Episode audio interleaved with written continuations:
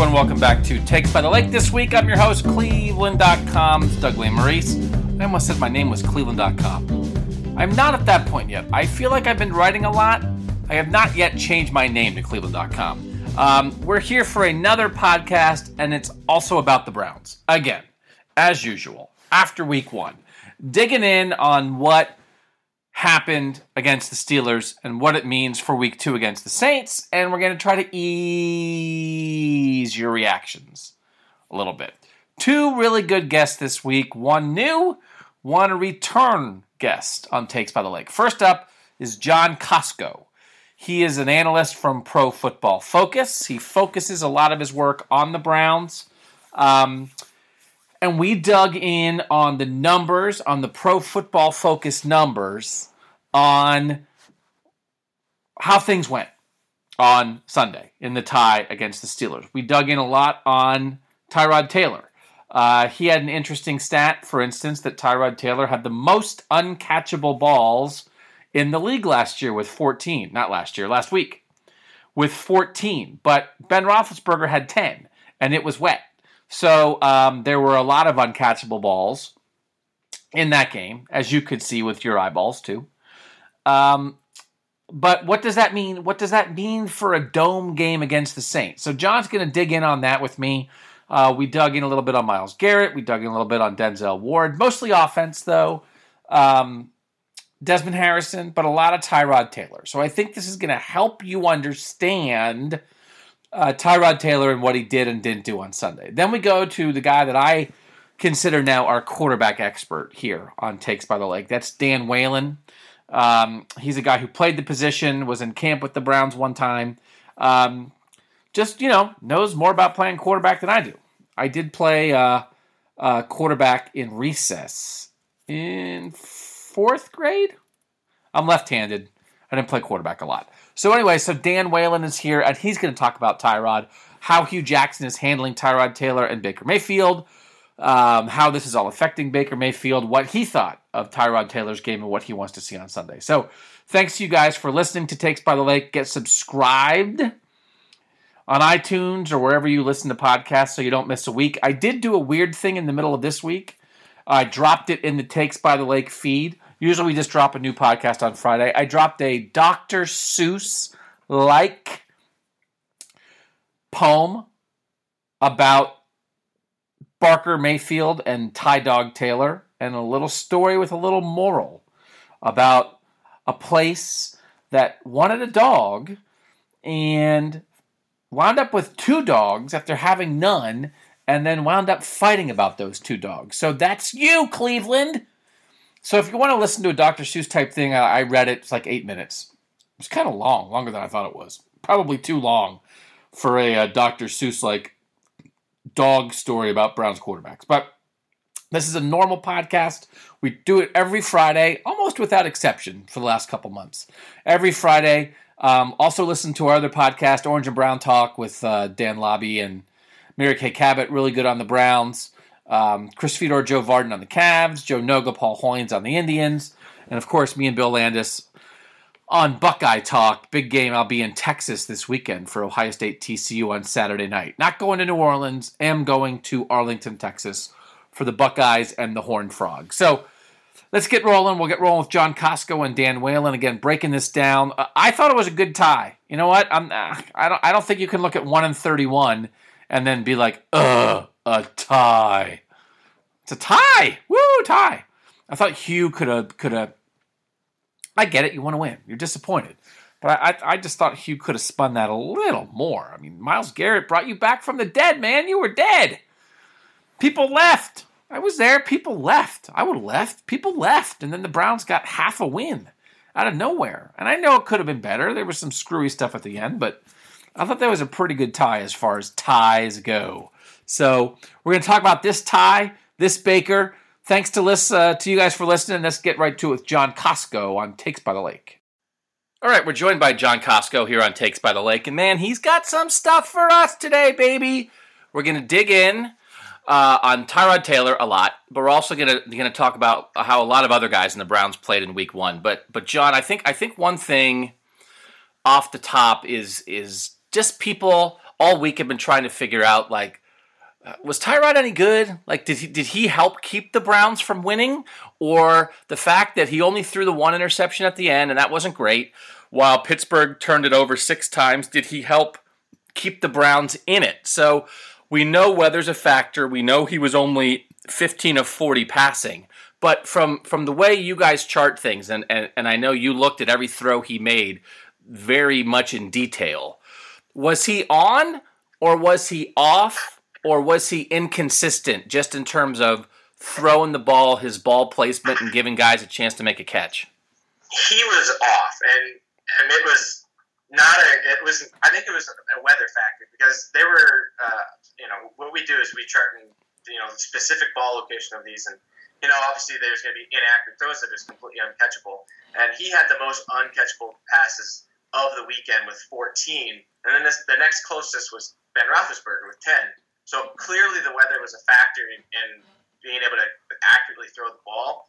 Though Ben, you know, didn't, you know, made up with it with some more big time throws that he was able to make.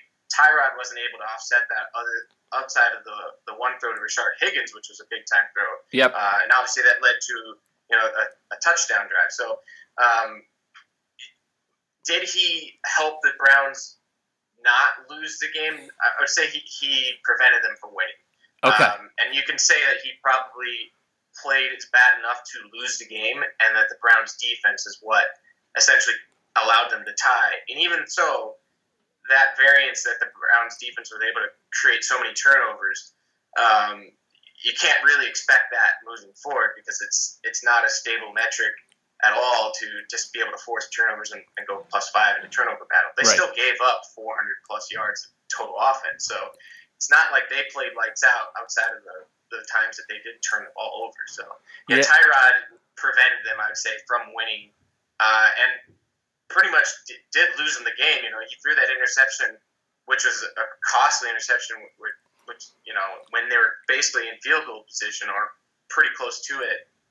So it, it wasn't a good showing for him, and it really was probably the worst performance he's ever had of his career. So it's not something I would think that he will do moving forward for the Browns. So that I would say is, is a positive. I think this was more of an anomaly for him as opposed to what to expect moving forward. And, and I think that's fair. I mean, listen, it was rainy. You know, stuff's rainy. I get it. Um, the one thing, or not the one thing, the one of, one of the many things. Um, so in that situation, you know, Ben Ben is going to make mistakes, but Ben's going to Ben's going to make some plays, right? And to me, Tyrod's the guy that that isn't going to make mistakes, but also isn't going to make plays. So yeah, he didn't turn it over other than that pick, but he just it seemed like he missed so many opportunities.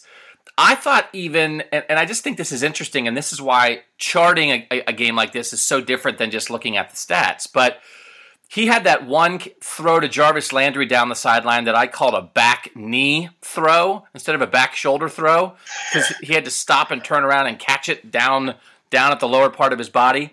And then he had that 39 yard throw to Landry later on that was a big play when they needed it. That I thought if he put the ball in a better spot, might have been a touchdown. And then he followed that up the next play with the deep ball to Josh Gordon in the end zone. That again, a better ball. I think you at least give Josh Gordon a shot. But in terms of ball placement, John, even on some of his completions, some of the few big completions that he had, I thought he was off. And maybe another quarterback, it's like, yeah, 39 was great. Another quarterback might have gotten in the end zone there. It, it, it, did you see that at all? Oh, absolutely. You know, you look at the, the even the completion to, to Jarvis, which you're calling a back knee, like in, in our books, that's a, like that's never going to get caught. That's a that's a spectacular play by Landry, and we actually call that as an underthrown pass by him in terms of our ball location because that's not a he. I mean, 99% of the time or so is that's not going to be caught. So you know, make a good play by Landry there. Also with that one down the sideline where he was he was wide open on the out and up that uh, Landry made a really nice route. He underthrew him again. It's not. We're not going to call that one underthrown. That was more uh, a catchable, inac- you know, inaccurate throw. So uh, it's just the ball placement in general from him was was not good. Um, you know, any you know of the passes that he did throw that were like frame or or perfect accuracy, uh, there are only there are only ten of them in the game uh, out of the out of the 45. He had obviously I said the 14 that were completely uh, uncatchable. There were another nine that were you know that were you know catchable, but in a bad location. Um, so it, it was a rough day for him, just all over throwing the ball, obviously because of the, the weather. But yeah, even even the ones that were completed and, and on you know quote unquote on target, they really weren't on. A lot of them weren't on target. He was pretty much split, you know, 50-50 between uh, you know a perfect throw or a good throw versus a bad location. So it's it's. I mean, I, I'll I'll chalk that up to um, to the weather more so than anything. So I, I would expect in a, in a dome situation is going to be a lot better. Yeah, I mean it really is. I think people are so so eager to to get a chance to um, see him this week to see, like you said, if it was an anomaly, right? To see, okay, it was it literally the worst game of his career in bad weather and now he's going to show us what he can really do. Um, but but part of that, and, and this is another thing that stuck out to a lot of people, and I don't know how this factors into your charting, but if you're looking at the All 22 film, I'm assuming you saw it. Were there also opportunities where he didn't throw it? Where he maybe had a receiver behind defenders. There seemed to be at least one in the middle of the field um, were there times, and, and is that something? Is that something you guys chart like the like opportunities lost? Which that is something that I think is going to carry over with him. That he's not going to try things that other people, probably Baker Mayfield included, would try. And so then it go. It's either a run or a, he checks it down or something like that, and it goes in the books as something else. But yet there's a throw he didn't even attempt that was there for the taking. Did you see that at times Sunday? Yeah, absolutely. There were, uh, you know, we chart uh, what we call his rhythm of the passer, and if he's passing up open reads, we'll call it like he took himself out of rhythm essentially. Um, and there were there were a number of those. I actually don't have that number specifically in front of me, but um, you know, there there are at least half a dozen times where there was an open receiver coming out of his break that you know, in, in, the normal timing of the throw, uh, the play, you have to hit that guy, and he wasn't doing that. He was, he was, you know, seeing ghosts before they were happening because of uh, he was under pressure a lot, but a lot of that was because, um, you know, he was obviously holding on to the ball, and then guys were getting beat late. So, like, uh, as an example, you know, Desmond Harrison, we, we charted him with a bunch of pressures this weekend. A lot of them weren't like getting whipped by any means. It was late in the drop back that still within a time frame that he should be able to make the block, but it is just getting beat late, you know, subtly. Um, so, you know, there's these things that by him holding on the ball, that's what he's always done his entire yeah. career is hold on the ball for, you know, one of the longest in the NFL. Um, and obviously, some he's offset. He offsets that with his legs because you know, obviously, in that drive, the touchdown run, um, some you know, he had some first downs with his legs.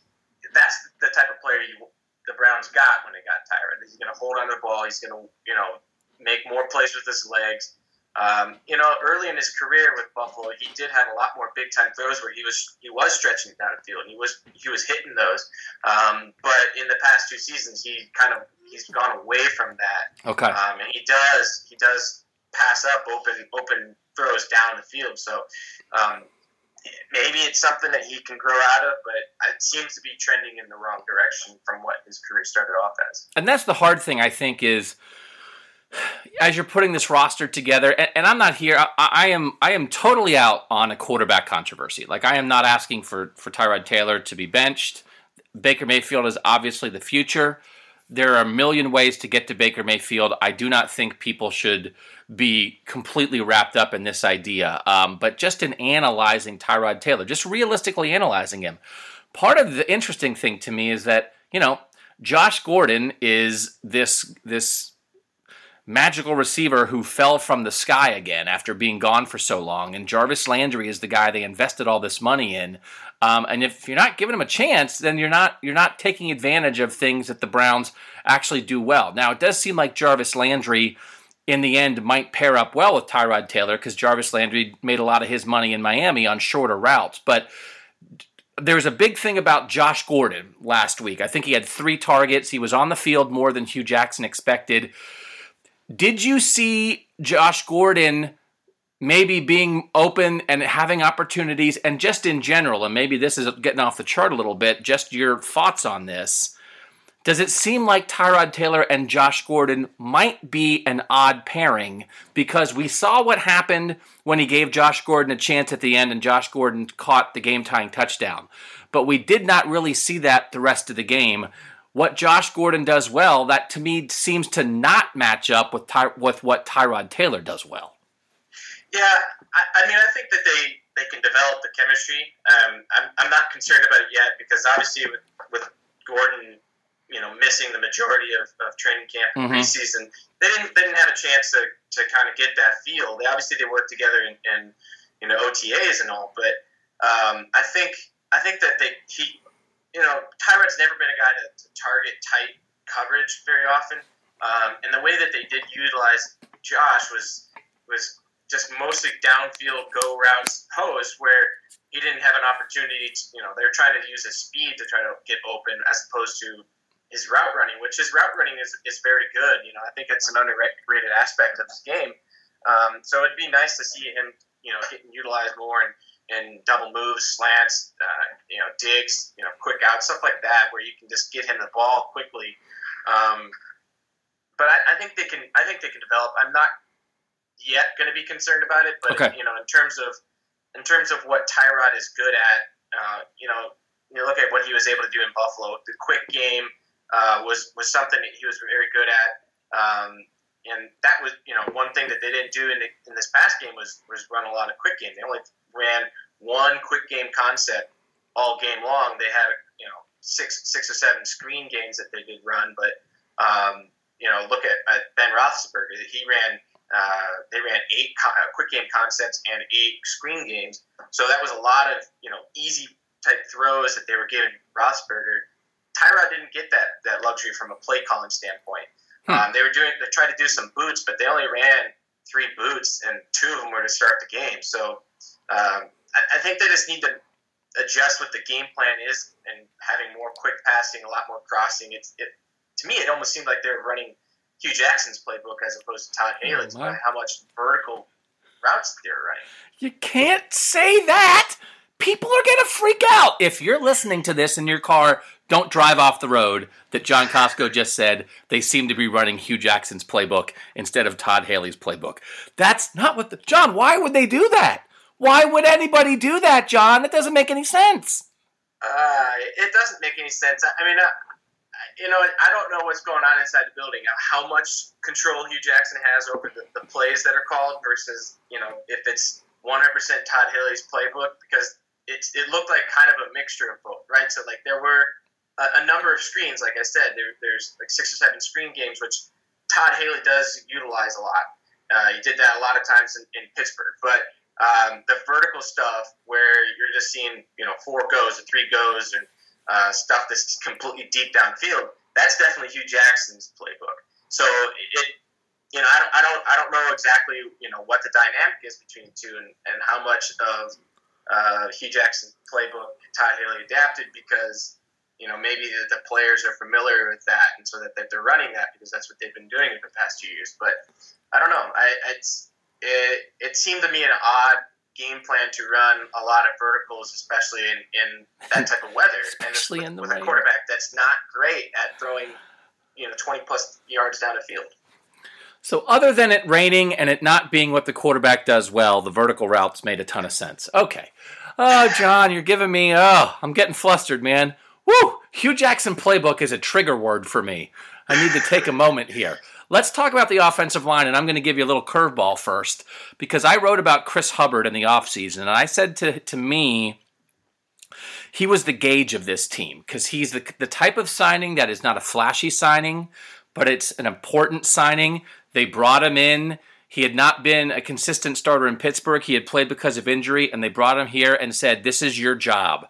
And when teams like this, they have some big time draft picks like Denzel Ward and Myles Garrett and Jabril Peppers and Baker Mayfield, and they have a couple, you know, veteran guys who'd stuck around. But like a guy like Chris Hubbard, that has to work to me because we see what's happening with Desmond Harrison, and we knew Joe Thomas was going to be a difficult person to replace. But you can't have two tackles that you're worried about. So how was Chris Hubbard at right tackle in week one? Because to me, he has to be an answer. If his position is a problem, then they're really in trouble. But if he just locks down that job and plays solid right tackle for 16 games, then that shows me that the Browns are a competent franchise that know, at least at times, how to go out and fill holes. How is Hubbard? He struggled in this game. Dang it! And but the thing is, it's one game. It's literally one game, and he did struggle against T.J. Watt, who had a really good game.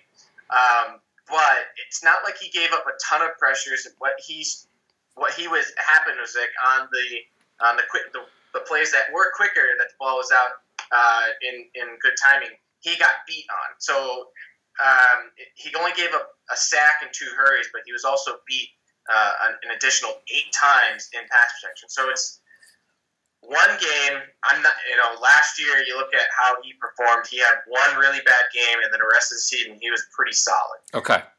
And you know, and that's what he showed. You know, basically in uh, in Pittsburgh. You know, he pretty much played throughout his career like a season's worth of games because um, he's obviously a, a, backup that kind of rotated in yeah. uh, at right tackle.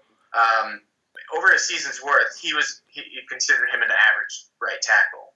So if he can do that, play as an average level, which I believe he can. It's just, you know it's a Todd Haley system that he's used to, and um, it was it's literally one game. I'm not too concerned about it right now. He's, he's a guy that has shown in the past to to play at an average level. I expect him to do that moving forward. Okay, let's get to Desmond Harrison. Everybody's wondering about that. Here's my view from the press box speed rushes, and and and there are people on Twitter who I respect, uh, football analysts who were saying this too. Speed rushes, he seemed to handle and kind of push the guy around the pocket a little bit.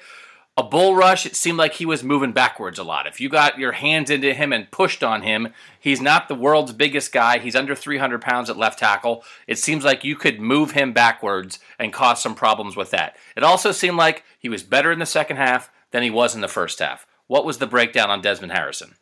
Yeah, so um, I, I, guess you know we've gotten a lot of kind of like heat from you know some of the O line Twitter over the past couple days on on Desmond Harrison's game.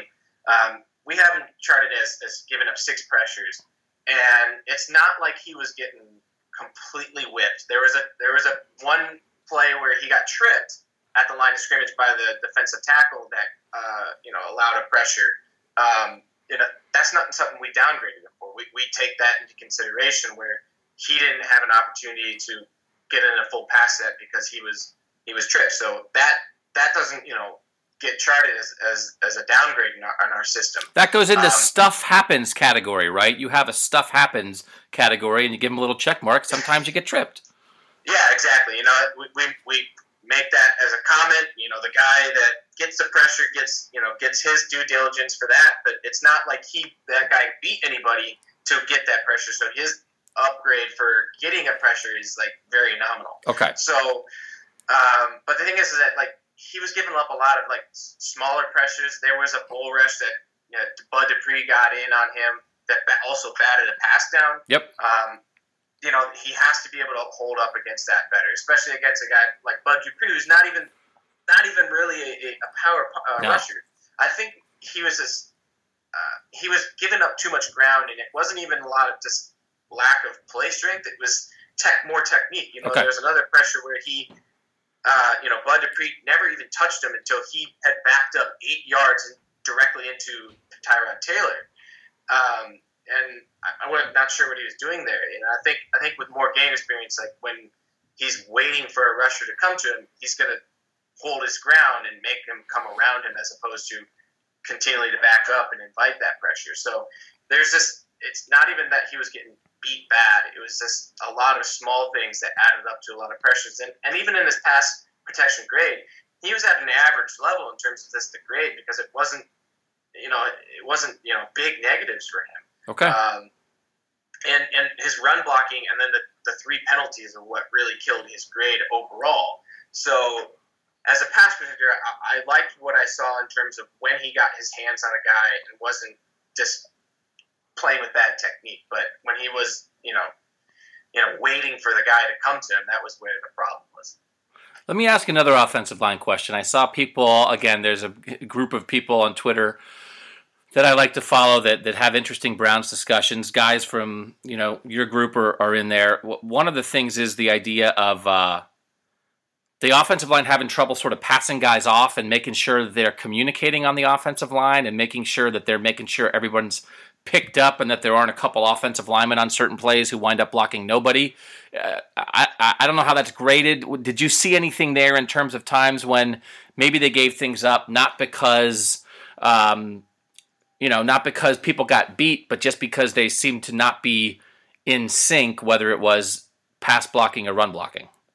Yeah, they, they do seem to have a, an issue with that. And I think that was Jake Burns that brought it up. Yes, about, yes. Um, about having having issues passing off of stunts, and I've I've seen that exact same thing from the Browns' offensive line over the past couple of years, where uh, it just doesn't seem like the communication is, is there to be able to do it. Um, it. When it comes to passing off stunts, it depends on how you know the way we grade it depends on how the uh, how it's set up for one. So like if you you know if there's time for the you know say you got a, a, a tackle and stunt where um, you know the tackle is is bull rushing on the on the guard to get through to the, the offensive tackle and you got the end looping inside. Um, if if it's a legit like a really good job by that that end uh, by the tackle that, that's you know getting the penetration there. Um, you know, it depends on if they're doing a slide or man protection, what, how we're grading it. Um, sometimes, sometimes it's inevitable, it's unavoidable to allow that pressure because of how uh, how good that penetrator does. Sometimes mm-hmm. there should be times that they should be able to pass it off and, and, and get it. Uh, it really just kind of depends on, on how the protection is set up. Uh, but you're right, and, and I think Jake made a good great point is that Brown, teams will stunt against the Browns because they do a poor job of accounting for that. Um, you know, you look at just unblocked pressures this past weekend; they allowed eight of them.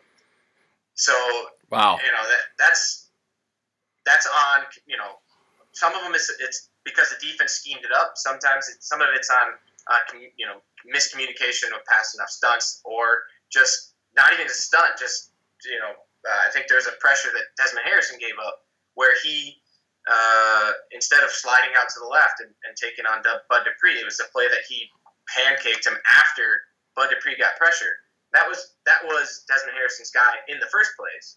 He should have blocked him, but obviously, you know, you, you, you know, I, I, saw somebody in Twitter say that it was it worked out for them.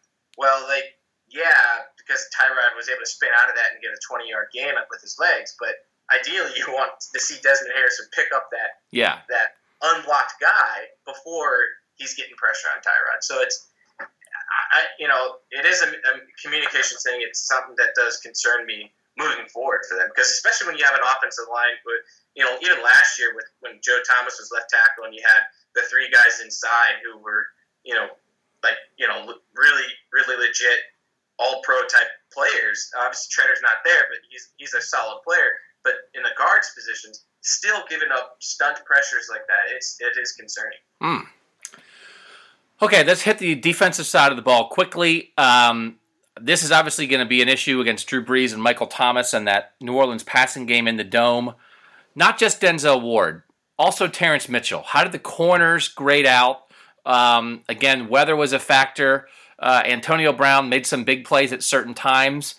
Ward had the two picks. I thought the first pick was that that's that's you know number four pick in the draft kind of stuff. It's come off your receiver and make an instinctual play and go get the ball. The second one, you know, balls get tipped and you when you have a chance, you got to take advantage of it. But how did both corners play as we look ahead to New Orleans on Sunday? And then I guess you can throw in there um, Briean Briean Boddy-Calhoun uh, also got smoked, right? Yeah. So obviously Denzel Ward. I don't know if any, if anybody's looked at our stuff on Twitter or just gone to our website in the past couple days knows that Denzel Ward was the best rookie of the weekend. We have him as our number one in our rank, rookie rankings. We have him number one, and number two is actually Genard Avery. So you wow. know that's a very good sign moving forward. Ward, obviously, with the two picks, the one like you said, the first one where he he was reading the eyes came off of his man to make that interception. That's exactly what the Browns need in that defense is to be able to make plays like that, especially on a, on a when when Roethlisberger is scrambling, and he's he's looking to to make a play like that. You need a, a guy in the back end to make a play. Um, that second one, he just made the best of his opportunity. Even the touchdown he gave it to Antonio Brown, he was in an mm-hmm. almost perfect position, but yep. a perfect throw and a perfect catch is always going to beat the, the, the perfect defense. Um, on the other side of the ball, you know, uh, uh, other side of the field, Terrance Mitchell did struggle. You know, he is, he gave up four first downs, um, you know, five catches for just 40, 49 yards, but you know, obviously four of the five catches were for first down, so that's not great. Um, and uh, but Briean Boddy-Calhoun did struggle uh, in in the in a slot. He yeah. gave up 139 yards on five catches, five first downs. So that's you know somebody that last year almost set a record for allowing the fewest yards per cover snap. Um, he he really struggled, and I think I think it was more. Um, uh, see, Juju Smith-Schuster was a guy that that torched him. One of the you know one of the, the big plays was that right at, that slant right after the uh, the t- Browns touchdown that Ugh. they just responded with. That was killer. You know, it was part of it was a uh, they were running a a blitz there, so he had no inside help, and when you get no inside help like that, and you you you know just read it wrong right off the bat, you got a wide open lane for that. So and he did read it wrong. I remember watching that play from through my binoculars in the press box. He took like a half of an outside step. And then if he has no help inside, he can't do that, right? Because he he right. made like one little move and it was over. And, that, and I believe. I believe it. They were doing it was a play action of some sort. Maybe it was an RPO. I, I'm, I have to look back, go back and look at that. But so that that was that. You brought the linebackers up for one, they were already they're already blitzing in the first place. It brought them up so that it opened up that middle of the field. So yeah. It's perhaps that he, you know, that he did think that the, the linebacker would be there to help him. But the thing is, that is his man. He can't he can't let that that happen, especially guessing on on uh, uh, a situation like that. All right, but he struggled. It was it yeah. Is you know one of his worst games he's had for sure um, and especially for a guy that doesn't really usually give up a lot in in coverage. All right, so BBC and TT, terrible, awful games, maybe the worst they ever played. Hopefully, they can get over the hill on that. Last one, uh, Myles Garrett, just like an A. Like you just would you just put like an A on the sheet, you know? Because I, the thing is, and I'm, I'm actually interested in Myles Garrett how he did play to play. I just think the play where he forced the fumble on James Conner, and, and, I wrote about this a lot after the game, was such an innocuous play. It's just a handoff for a team leading by two touchdowns with seven and a half minutes left in the rain. They're not trying to do anything, they're just handing off and running away from Myles Garrett. It's so normal. And Myles Garrett just dips under Villanueva, and like in three steps, is consuming James Conner. And that, you know, pass rush is great and that's so important and we got to block this guy and to do that on just to me was just an everyday run play was just extraordinary to me because that that game was dead. They're dead. People left. People were leaving. And then Myles Garrett with a play like that gave up the opportunity for everything else to happen after that. So what was Myles Garrett like play to play? And then I don't know how you grade. How did you grade that play when he forced the fumble on Conner? Well, that gets a big, big positive. That's, I mean, forcing a fumble like that, you're act- actively going for a strip. You're not just in the act of, of a normal tackle and the ball happens to pop out. He actively tried to strip that ball and yep. got it. That gets a huge, huge positive in our system. Um, and obviously led to have him having the best run defense grade of, of the defense. And uh, even as a you know as a pass rusher, which is you know what you drafted him for, but you're essentially drafted to make plays. That's the type of play that he has to make. You know, the, the team is down. He's got to get the you know got to get the team back into it to get the offense back on the field so they can score a touchdown. He did that. That's what you drafted him for. Same with Denzel Ward at number four overall. You drafted him to make those plays, take an opportunity of, of passes that go wayward. He did that. That's what you want to see from these top guys something that obviously the Browns haven't seen from their their first overall, you know, first round picks, and since essentially, I Joe guess Thomas. Alex Mack and, and yeah. you know consider that being a guy that made a lot of plays as, as a blocker, but you know that's that's still not you know a skill position where you're you're you're creating these turnovers. So Um, Myles Garrett as a pass rusher, it wasn't as as great as um, you know he had he did have the two sacks, but it did, it wasn't as great. He didn't. I think Villanueva had a decent amount of help. To, you know, chips from from the running back. He had help from the, his left guard. Mhm. So he was kind of held in check for the most part outside the two sacks um, as, as a pass rusher. But um, when he was he was given the opportunity to make the plays, like this the you know the sack on, on Ben Roethlisberger, forcing a uh, a fumble there, and also forcing a fumble on James Conner. He made the plays when they were there, and that's what you want. So he obviously graded out extremely well. Um, you know, outside of the, the getting off sides, uh, we didn't downgrade him for the uh, the roughing the passer that he had, which Mhm. was obviously led to a touchdown the next play. Um, even the NFL came back and said that uh, that shouldn't have been a you know penalty, but that's after the fact and doesn't help anybody's cause. But um, yeah, he's a guy that, that did what you expect as a first overall pick to do, and coming into his second year, he's he should hopefully only get better. This weekend's going to be another tough match for him for sure, though. All right, so John, here's the deal. Like, we'll just do this every week. I just come on. I just say, so like, John, what's going on? And then you just provide incredible, insightful analysis, breaking it down, and then uh, you know you do my job for me, right? Is that going to work for everybody? Sounds good. Um, Sounds good. Maybe we can't do it every week, but John, if you would be so kind, we will definitely have you back sometime on Takes by the Lake. I thought this was really important to do, especially for the first game. You know, you you just need to. Browns fans have some people to figure out. Even Myles Garrett, they're still figuring out. Tyrod Taylor, Josh Gordon, Denzel Ward. There's a lot of pieces here that Browns fans need to know about. I think it's a good point to know, like, hey, this was a bad game by Tyrod Taylor, but it maybe is the worst game he ever played. This is he does. This is not what he normally does. So let's watch and see what happens on Sunday. But John, thank you so much for taking time out of your day. That was incredible stuff, and uh, and hopefully we can have you back on sometime.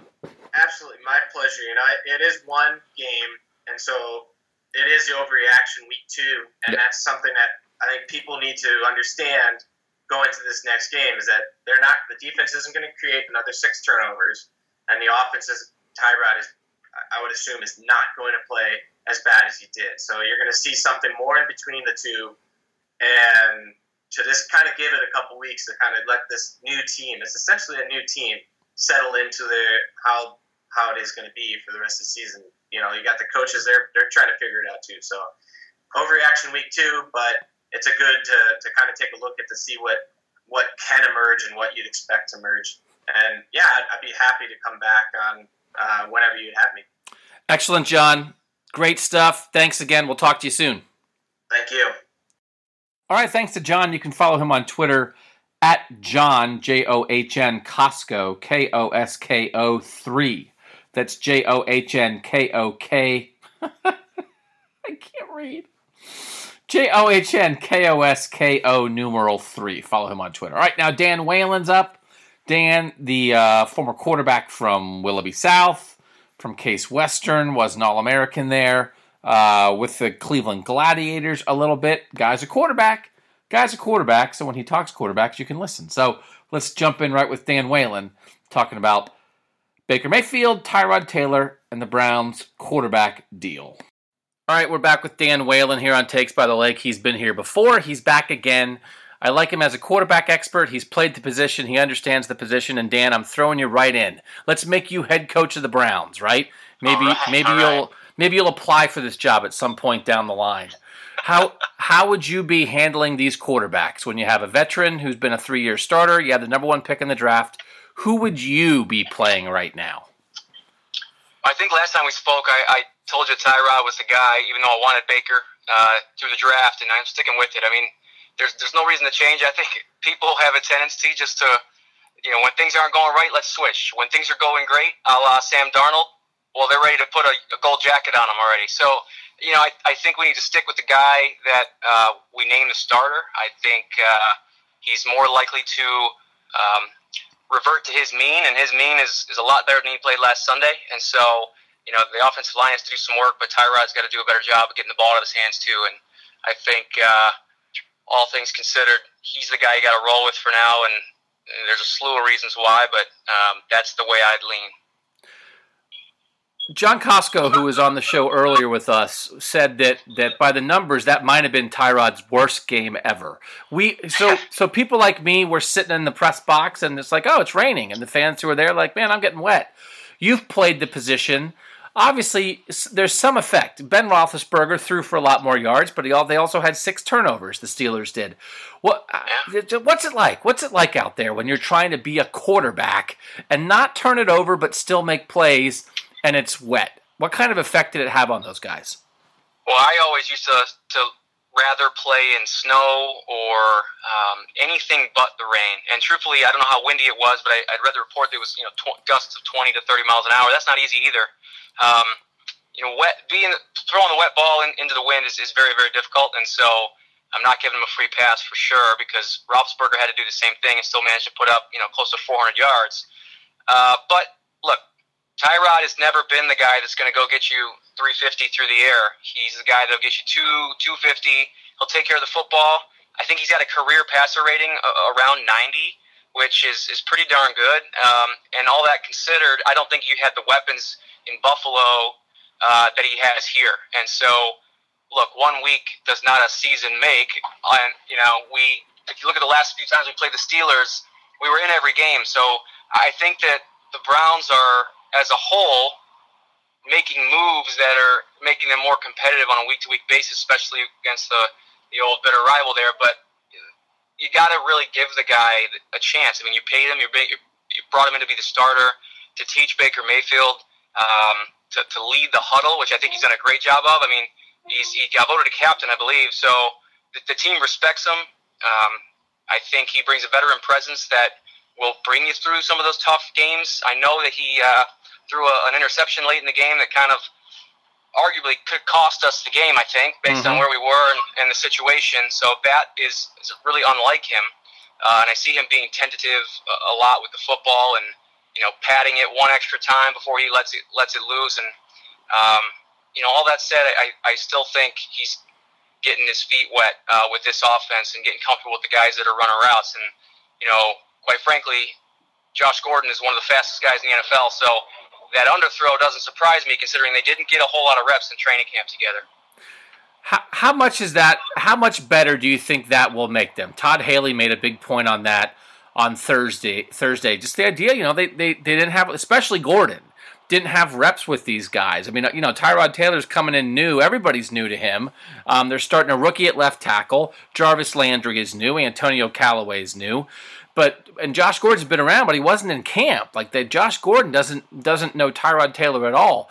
As a quarterback, just even understanding that, how fast your guy is, how much you need to lead him on a throw, how much better do you think they will get when they have another one, two, three, four, six, eight games together out there? I mean, I, I would hope that they're exponentially better. And the truth is, I mean, Josh Gordon just showed you on the touchdown catch that if you give him a shot, he'll go get it.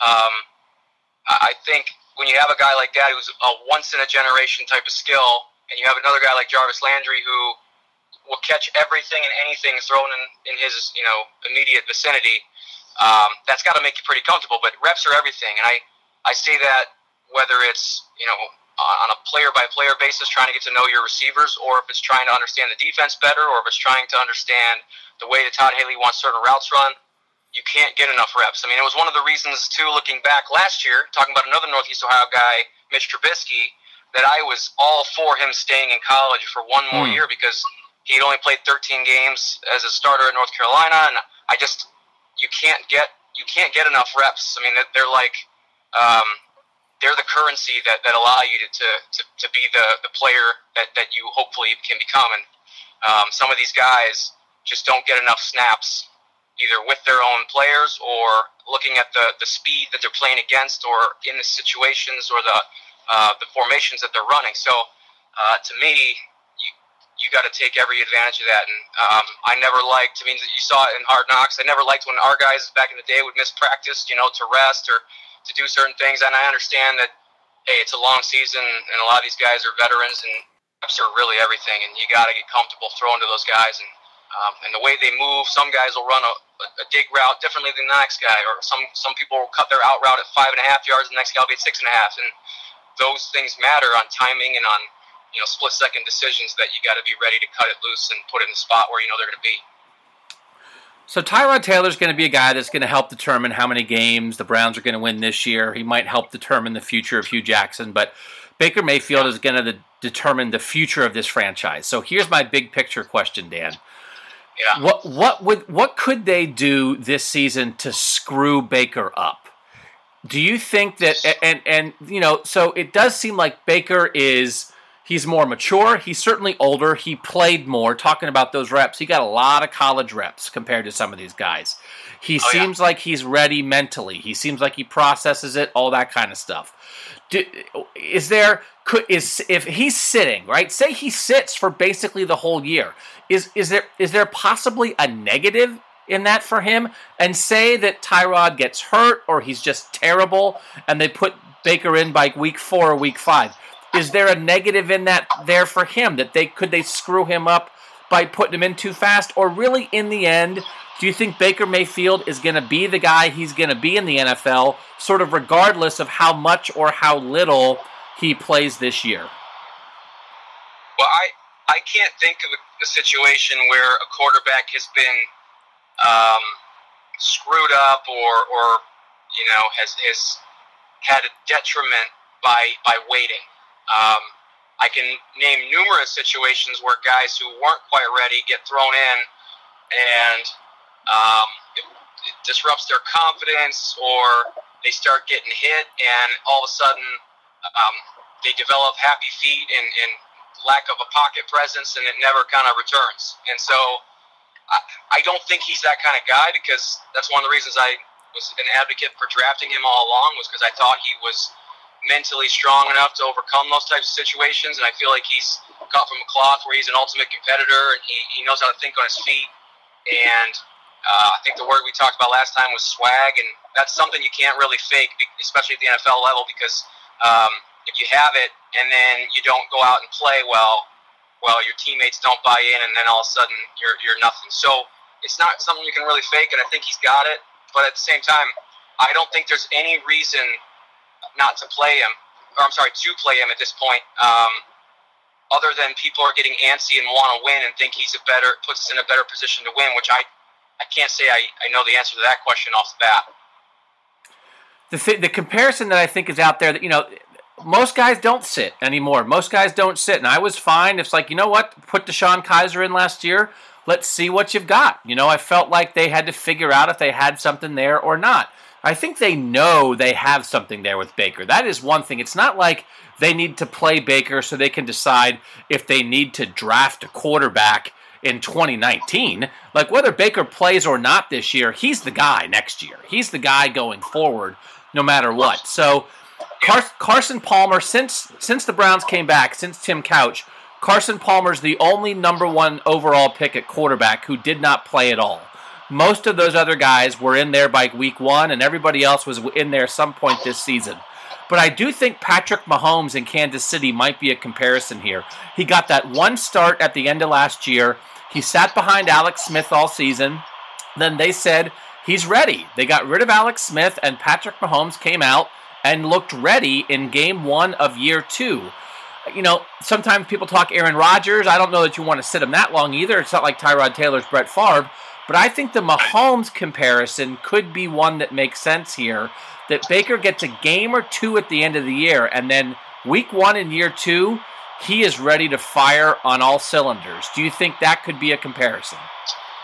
I definitely do. I mean, I, I think if you look at the Kansas City situation from last year to this year, it's it's kind of identical to ours, uh, aside from the fact that Kansas City, you know, was was winning games uh, previously with Andy Reid and Alex Smith, but you know, they clearly drafted Mahomes with the intent to make him the guy. They had a veteran quarterback who had made Pro Bowls, who had been um, I don't I don't recall if they went to a Super Bowl. I think he Alex Smith was in an AFC or NFC Championship with the Niners, but you know he's by by my account one of the best quarterbacks at that, that secondary level below the you know five or six elite guys. I I I was a big Alex Smith guy for a long time. So, but it's just, it's kind of apples to apples, like you're saying. Is you you let a guy show you how this version of the offense is supposed to be run. Yep. Um, now, granted, you have a new offensive coordinator, so it's it's a little different than um, than it was last year. But you have the same head coach, you have the same philosophy.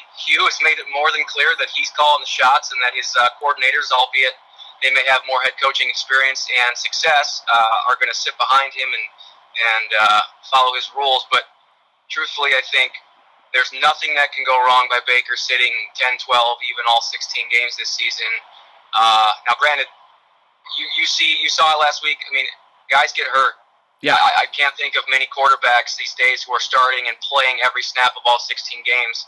Um, everybody gets banged up, and there's a week here, a week there where, hey, he's going to get some snaps. He may not start a game, but he'll he'll come in in the second quarter when Tyrod gets a, a leg bruise or something, and he'll have to you know kind of show us what he's got on the fly.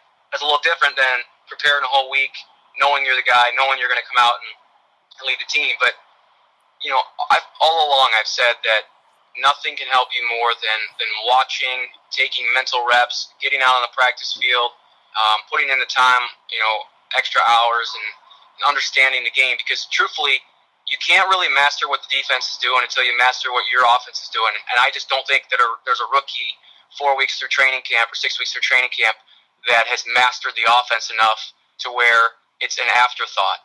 And for you to come in at the NFL level and perform consistently, which is the name of the game, everybody can have a good game here and there. You see it a lot. You see guys, you know, that'll that'll throw like Ryan Fitzpatrick, great Sure. example last week. I mean, Ryan Fitzpatrick is what he is, but last week, um, you know, he he he had an all-world type of game, and that can happen. But can he do that six weeks in a row? I doubt it. And that, I think that's the difference. Is is that Baker has the chance to be that kind of guy who's consistent, like a Drew Brees is every single week, and um, I think it comes with time and with reps and with understanding and mastering the playbook and the offense. And hopefully, uh, through through time, he gets to do that before he has to be thrown into the fire. I'll tell you, Dan, the, the the wild card for me in this, maybe it's not the wild card, maybe it's the main thing. Hue Jackson is a guy who both of the last two seasons benched a rookie quarterback. That we, we saw him with Cody Kessler and DeShone Kizer um, get frustrated and pull the pin on these guys. And I think the absolute worst case scenario for the Browns, and I, I just can't imagine that it would happen, but man, I, you know, I think sometimes that Hue's capable of anything, is the idea that they would go to Baker like in week four or week five, and that Baker has like a bad game or a bad half, and they go back to Tyrod Taylor. Because I do think if you're making a, a, a choice to go to Baker Mayfield sometime during this year, when you go to Baker Mayfield, you go to him for the next four years at least, right? Like, hopefully, you're going to him for the next 10 years. But I do think the one thing that I would be at least slightly nervous about is somehow Hue, you know, yanking Baker and messing with his head the way I think he messed with Cody Kessler's head and DeShone Kizer's head. Would that would that not be a bad scenario? Or do you think it would be reasonable? You know what? You try Baker, he struggles, you go back to Tyrod. Would that be fine, or would that be bad? Some possible situation like that. I think it's a it's a hairy situation when you get into that, but it's it's not.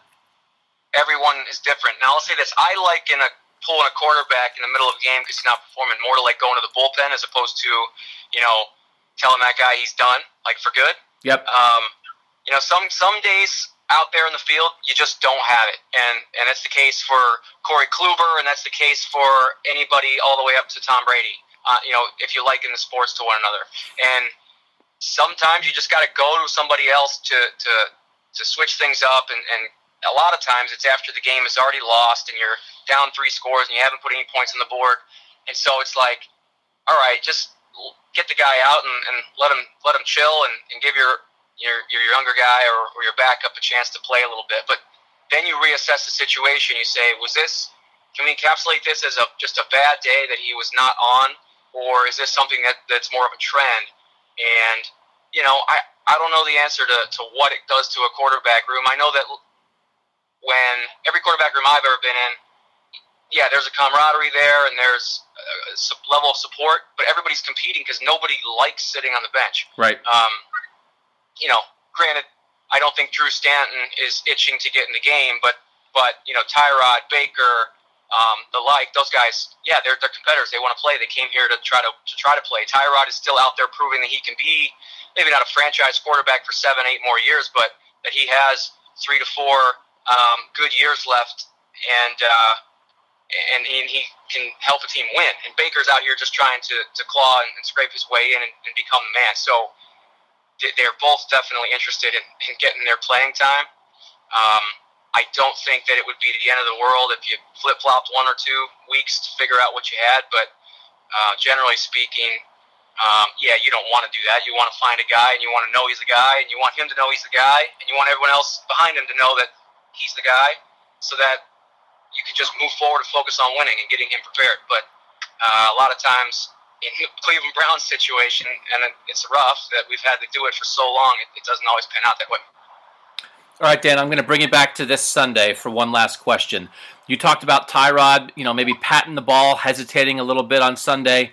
Again, Todd Haley on Thursday was talking about how many mental errors they had uh, on the offensive side of the ball. You know, Tyrod took a lot of sacks. He has that reputation sometimes of holding the ball, but Todd Haley was saying, you know, sometimes you're expecting a guy to to to have make a block and, and give you time, and then it doesn't happen, and and you get sacked, like because you're counting on someone who doesn't do their job.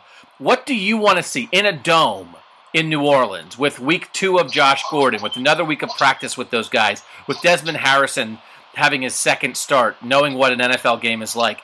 What do you want to see from Tyrod Taylor that would let Browns fans know, you know what? Okay, that was a rainy day. It was week one. That was just a bad day.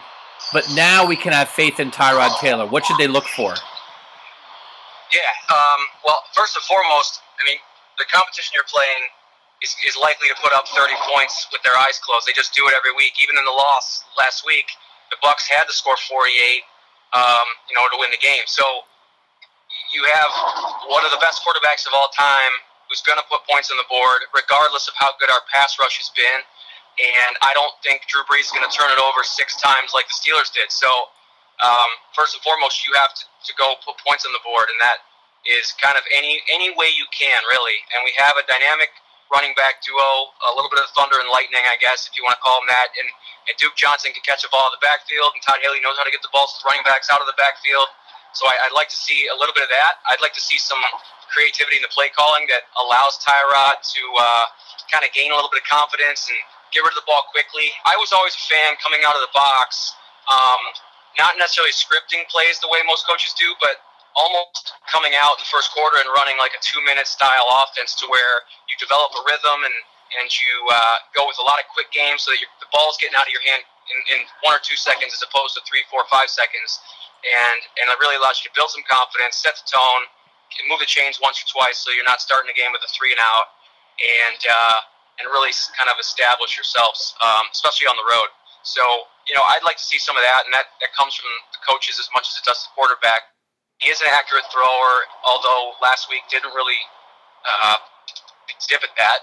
And I think he has to understand the weapons he's gotten. A whole another week of practice. I would, I would imagine they practice all indoors this week because there's no reason not to. Uh, playing in a dome this coming Sunday, but you know, working with those guys and getting them more balls and, and, and having them run more routes just helps him all the better. And, and I think that. Uh, you know, hopefully that that shows on Sunday. But they're gonna they're gonna have to score because Myles Garrett's not gonna get to the quarterback every single time. Dan, we appreciate your insight, man. Thanks for coming back here on Takes by the Lake. And uh, if you'll indulge us, we'll give you a ring some other time this season and bring you back again. Hey, Doug. Thanks, man. You bet. All right. Thanks to Dan. Follow him on Twitter, D W H A L E N 5. Dan Whalen, appreciate his help. John Kosko, appreciate him. Appreciate you guys listening. I just checked. No new reviews. No new reviews. Last week uh, on our on our uh, Buckeye Talk podcast, we had fallen from a five star composite rating on iTunes to a four point five rating because people were some people were mad at us about how we talked about the Urban Meyer situation. So we begged for reviews and we got 31 reviews in a week, 29 five stars and two one stars. So uh, haven't had a review for Takes by the Lake in a while. Um, clearly, people like Bill Landis, my partner on Buckeye Talk, and when it's just me, you, don't care for it. But for John Kosko and Dan Whalen, review them. So if you have time, go to our iTunes thing. I don't know what you do. You got type words, put some stars. Uh, tell us what you think. We appreciate it. Um, we'll keep doing this. Um, we'll, we'll, we'll lean again Indians in a couple weeks before the playoffs or as the playoffs get started, but the Browns remain, as always, endlessly fascinating. So, thanks again. I'm Doug Lesmerises. That was Takes by the Lake, and we'll talk to you next time.